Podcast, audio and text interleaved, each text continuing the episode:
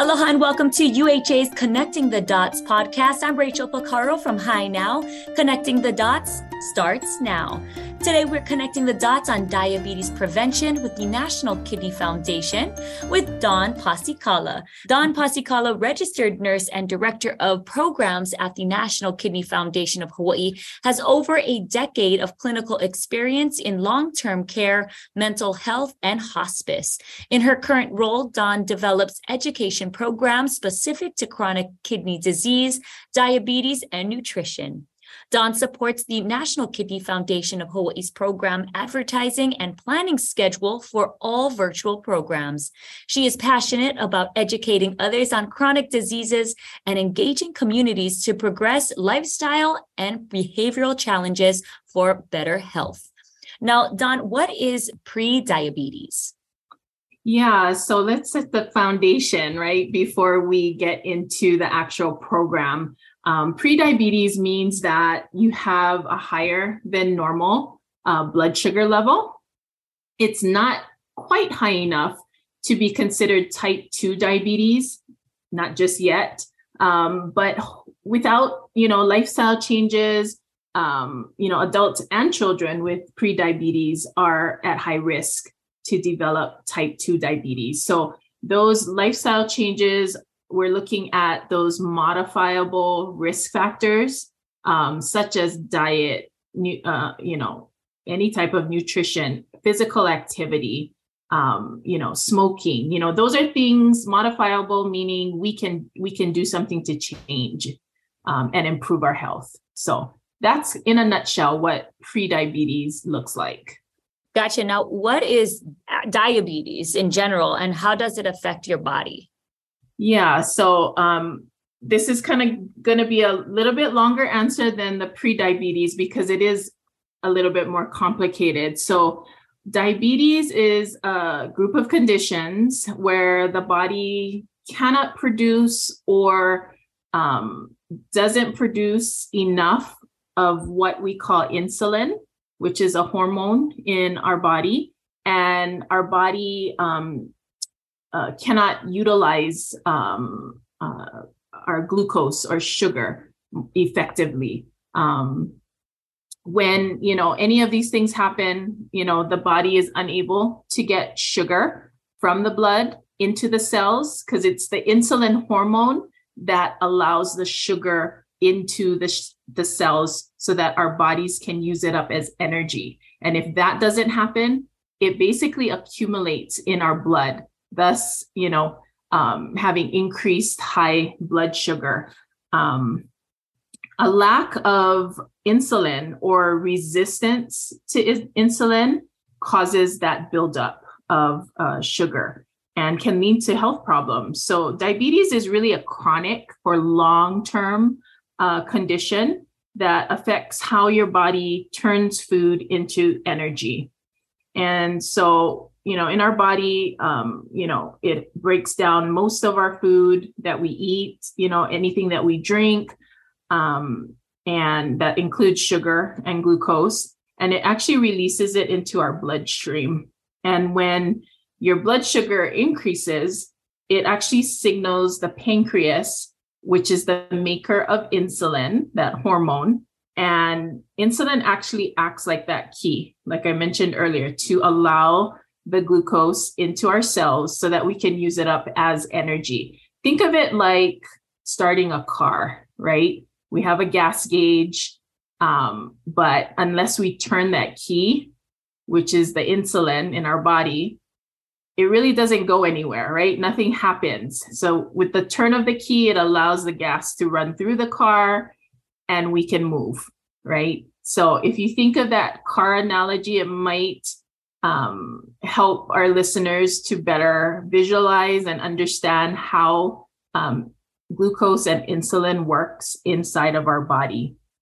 When there isn't enough insulin, um, or the cells stop responding to insulin, um, again, too much too much blood sugar stays in the bloodstream, and over time, this causes serious problems. So if that continues for a period of time, you're looking at possible heart disease which is actually the number one killer of di- diabetes, uh, vision loss, also kidney damage, kidney disease. Um, unfortunately, there is no cure for diabetes. Um, but again, looking at those modifiable risk factors like weight, uh, nutrition, and also physical activity can really help. Awesome. Now, mm-hmm. um, I, I love that um, little analogy that you had with the turning on the ignition, starting up the car, and everything is wheels are turning. You know, that's a, a great way to put things, and it, it, made me really think twice about what I'm putting into my body and how my body is really working. Um, I wanted to now ask, what is the main differences between pre-diabetes and diabetes? I know you touched upon it just a little earlier um, on the pre-diabetes, but those main differences, could you um, elaborate on that? Yeah. So the main difference is what you're really looking at between prediabetes and diabetes is those blood sugar levels. That's really the most definitive indication of whether you are falling within the prediabetes realm or the diabetes realm. Um, but diabetes can be diagnosed um, again by monitoring those blood sugar levels.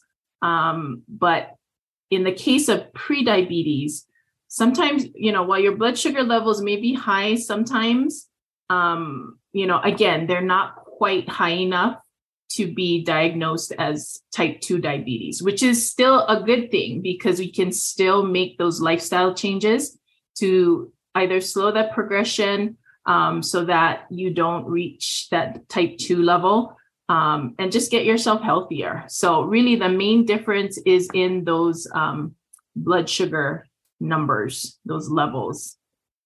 Awesome. And then now let's bring it into the Hawaii numbers. How many people in Hawaii uh, have diabetes? Yes, that's a great question. So it's estimated that approximately 72,000 to 100,000 people currently have diabetes in Hawaii. That's a pretty large number. Um, of that number, um, you know, uh, not the diagnosed number that I just gave you, but 25 about approximately 25,000 or more actually remain undiagnosed. Because again, you know, people might not recognize um, or might not even have early symptoms of prediabetes or what that looks like, what those numbers even mean, you know, so they're not um, doing any type of follow up or you know, inquiring about any type of education and so forth. So, you know, hopefully we can reach those people before, you know, they get to that point where there's no turning back, right? Mm-hmm. Um, in Hawaii, we have a really unique population, right? We have a mix of cultures, and um, unfortunately, that works against, you know, um, you know our our numbers in people having diabetes um, it actually increases with certain ethnic groups such as uh, native hawaiians uh, filipinos you know japanese um, and um, you know we tend to have higher um, diabetes rates uh, compared to caucasian. Um, so you know basically the prevalence rates of diabetes um, are similar across all the Hawaii uh, counties. So, gotcha. Mm-hmm. And then I was wondering about the different types of diabetes. I know there's different types. So if you could run me through um, that, and then on top of that, um, the differences between the the types of diabetes. Right. So there's three different types of diabetes that people are probably most familiar with. You have your type one diabetes type 2 and then you have what you call gestational diabetes. So with type 1 diabetes um, it really is an autoimmune condition which means that your immune system is uh, kind of mistakes uh, mistakenly attracts and um, destroys what we call beta cells in your pancreas. And remember as I mentioned earlier, the pancreas is what produces that insulin hormone, which we need to use up the uh, glucose. Um, and then the damage becomes permanent. So the pancreas sometimes doesn't even produce any insulin with the type 2, uh, type 1 diabetes, excuse me.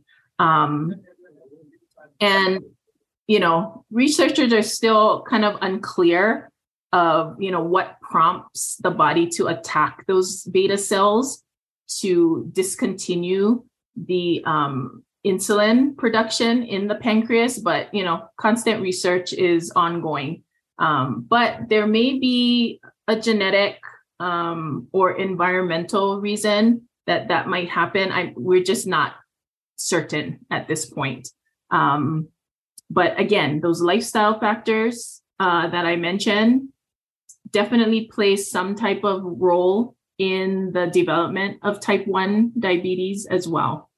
Now, with type 2 diabetes, um, it usually starts out as insulin resistance, meaning the body may be producing some, not quite enough. And for some reason, you know, it's just, it's not, uh, um, you know, utilizing it as it should. Um, so, you know, it's not uh, using up insulin efficiently. Um, and it causes the pancreas to produce you know more insulin um, and then it can't keep up and so you're getting this increase in uh, blood sugar levels in your bloodstream um, you know and nowhere, nowhere to go right um, it's trying to use up some but it can't use it all um, and then a person will experience a decrease in insulin production as well um, again, that causes high blood sugar. So um, the exact cause of type 2 is really unknown at this point, um, but some of the contributing factors may be genetics, so family history, um, a more sedentary lifestyle, meaning maybe you're not, you know, too, uh, physically active, you know, you kind of um, uh, don't move around um, as much. Um, increased weight or obesity is also a contributing factor. Okay. And again, I mentioned earlier with the type 1, also in type 2, there may be some environmental factors that may contribute to that as well. The third type is gestational diabetes. And this is caused by insulin horm- blocking hormones that are produced only during pregnancy. Um, so, you know, you'll only see gestational diabetes um, in a pregnant woman. Um, and this type of diabetes only happens again during pregnancy, and it's often seen with people with pre existing prediabetes or a family history of diabetes. So, about 50% of people diagnosed with gestational diabetes go on to develop type 2. And people may be wondering, well, what happens after the pregnancy? Well, most times the uh, gestational diabetes uh, basically goes away. Um, but in some cases, it may continue. Say the mother was already, you know, diabetic coming into the pregnancy. You know, of course, she's still going to be diabetic, um, you know, after she delivers. Um, but if she wasn't prior to that, most times it kind of just goes away. Um, but being that she had gestational diabetes during the pregnancy, it does put her at greater risk after that. And so it, it's probably best to just monitor your blood sugar even after um, the pregnancy is over. So Gotcha. And mm-hmm. now um, we're you kind of mentioned earlier that um, a lot of people in Hawaii don't even know that they may have diabetes. Um, is there any screenings or anything that they can do uh, for those who may suspect that they have pre-diabetes or diabetes? Yeah, that's a, another great question. So um, the American Diabetes Association actually recommends that diabetes screening for most adults begin at age 45. Um, and they also advise that diabetes screening before age 45 if you are overweight and have maybe additional risk factors um, mm-hmm. for type 2 um, and also for type 1. Um, and if you've had gestational diabetes, your healthcare provider will likely check your blood sugar levels at least, you know, once every three years. Um, there are several blood tests um, that also are routinely done um, for prediabetes um, as well as diabetes. And I'll go over that list of testing as well. So, glycocated hemoglobin, otherwise known as A1C, I think most people are familiar with A1C and seeing it on a lab report.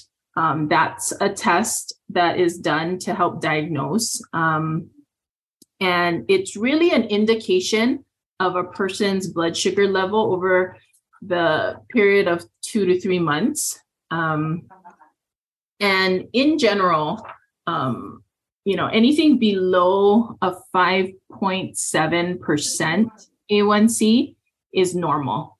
Um, anything be- between that seven, uh, 5.7 to 6.4 um, is usually diagnosed as pre-diabetic. And anything higher than a 6.5% A1C um, on two separate tests. So it's not like you take it one time and oh, you're diagnosed. It's kind of over a period of time and, you know, according to what your provider um, is recommending, um, but usually not on the first shot. Um, usually they like to see um, two or more to give, uh, you know, um, a diagnosis of diabetes. So anything over 6.5 would be considered diabetic. Um, there are certain conditions, though, that can make the A1C inaccurate. One could be if you're pregnant um, or um, you have some uncommon form of um, hemoglobin or, or blood um, condition as well.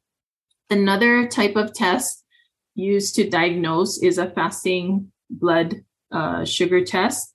And this is taken after you've fasted for at least eight hours or an overnight fast. And um, usually the blood sugar levels are expressed in milligrams uh, per deciliter. And if you are less than 100 milligrams per deciliter, that's normal. This is fasting now. Um, between 100 and 125 um, is pre diabetic. Anything 126 and over um, is considered di- diabetic. Um, and that's after two times of testing a fasting blood sugar. Okay. Um, another type of testing, usually during um, pregnancy, it's called an oral glucose tolerance test. And I know the moms out there who have been pregnant probably remember this test because usually every pregnant woman will, will go through this just to test to see if she has gestational diabetes. Um, and it's very common. Um, so th- what happens is they do the fasting overnight um, and they have to drink this sugary drink. It's really sweet. I remember it having having to do it three times because I have three kids of my own. Um, not super fun, but you know necessary and um, over the next two hours so you drink the, the the liquid over two hours you kind of hang around in the clinic and they're testing your blood sugar periodically within that two hour um, period and um, in general you know if if the blood sugar levels are less than 140 then that's normal you know anything 140 between to 199 is uh, pre-diabetic and then 200 or higher is normally diabetic. So, um, you know, your provider will typically do this um, if you are pregnant or if otherwise indicated for, you know, whatever reason he deems that it should be done. So, those are the normal kind of procedural um, testing that happens when um, you diagnose for prediabetes or diabetes. Uh, what is the National Diabetes Prevention Program? Yeah, so the National Diabetes Prevention Program, or um, you, they you might hear it called DPP. We we you know abbreviate it for short. Um, is a CDC developed program, and it is they work. CDC works along a number of partners around the country, um, both public and private um, organizations. Um, you know, the goal is to work to prevent type 2 diabetes. That's the whole mission of the National uh, Diabetes Program. So NKFH actually started um, our National Diabetes Program, I want to say about eight years ago. And um, in order to deliver the program, we had to have staff members trained um, as life coaches um, to deliver the curriculum. There is a standardized curriculum that CDC sets forth. Um, by the way, it is an evidence based program as well.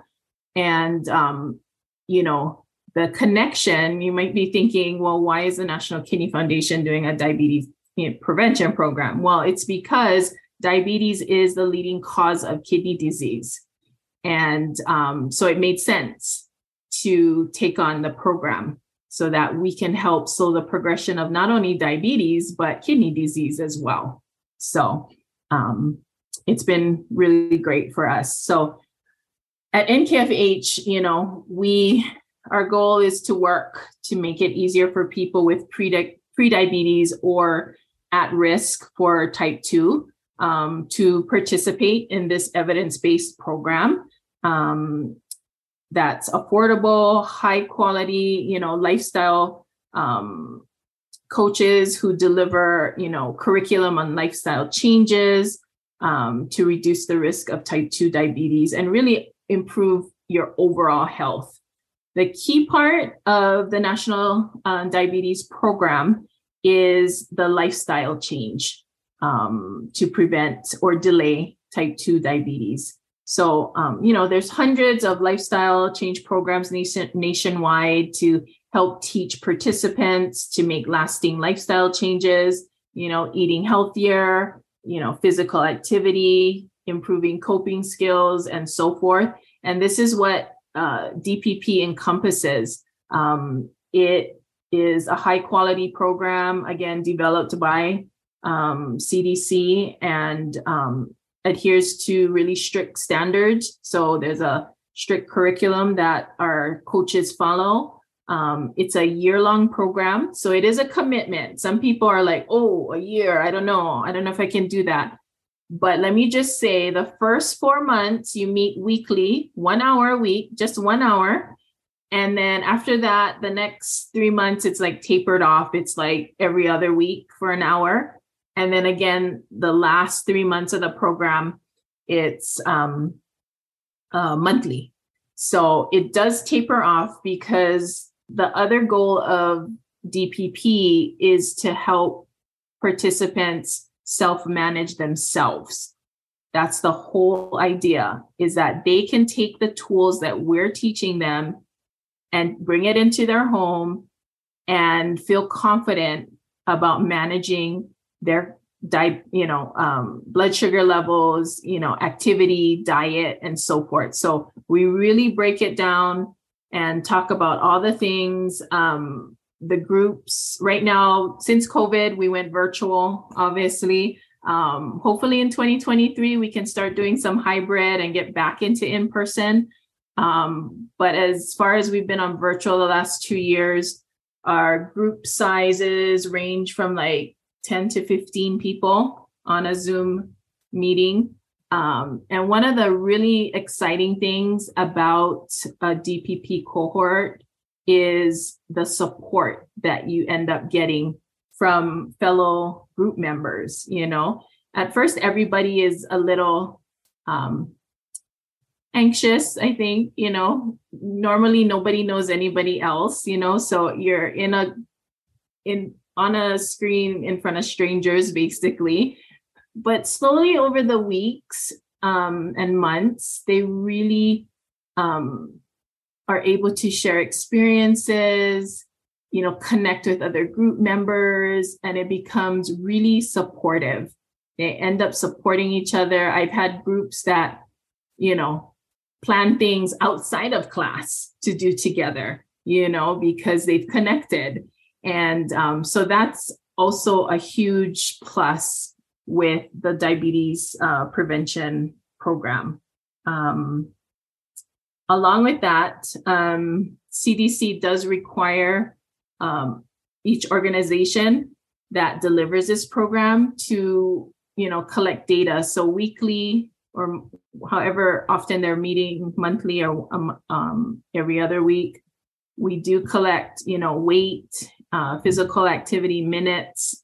And um, cdc gathers that data and um, evaluates it and just make sure that you know the program is doing what it was set out to do which is reduce you know um, uh, help to reduce and increase uh, physical activity uh, with people around the nation and um, also reduce weight.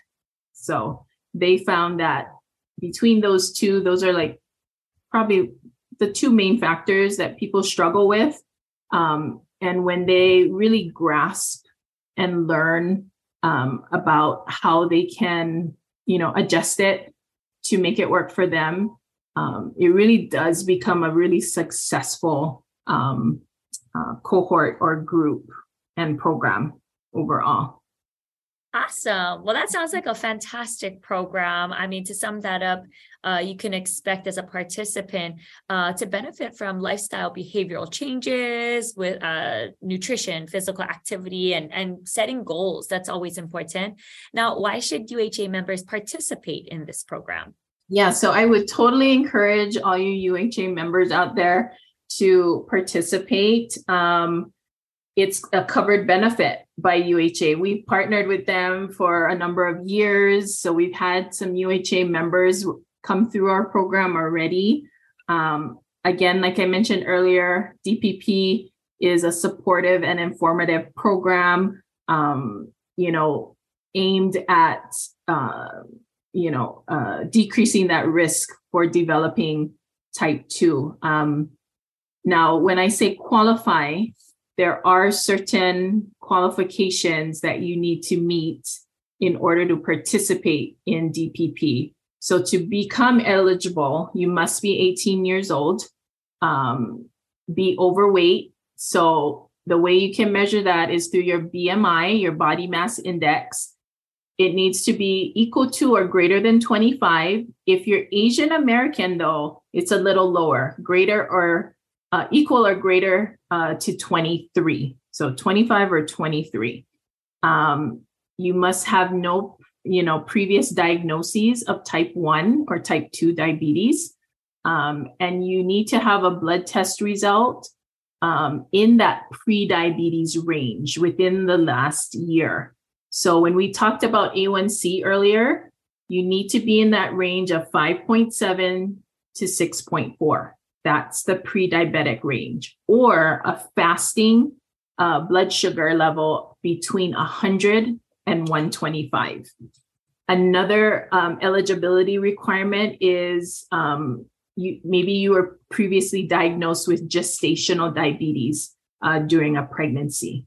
So, um, so yes, there are requirements and eligibility requirements to participate. So if you feel like you fall in you know, that range, um, give us a call, you know, call your UHA, you know, representative and they can connect you with us.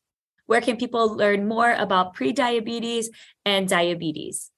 Okay, so you can learn more about pre-diabetes and diabetes from the American Diabetes Association website, um, the National Kidney Foundation of Hawaii website, which is www.kidneyhi.org, or also the Center for Disease Control, which is the CDC website as well.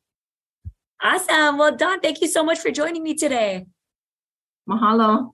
All right. Well, that was Dawn Pasikala for helping us connect the dots on diabetes prevention with the National Kidney Foundation. Connecting the Dots is a UHA sponsored podcast.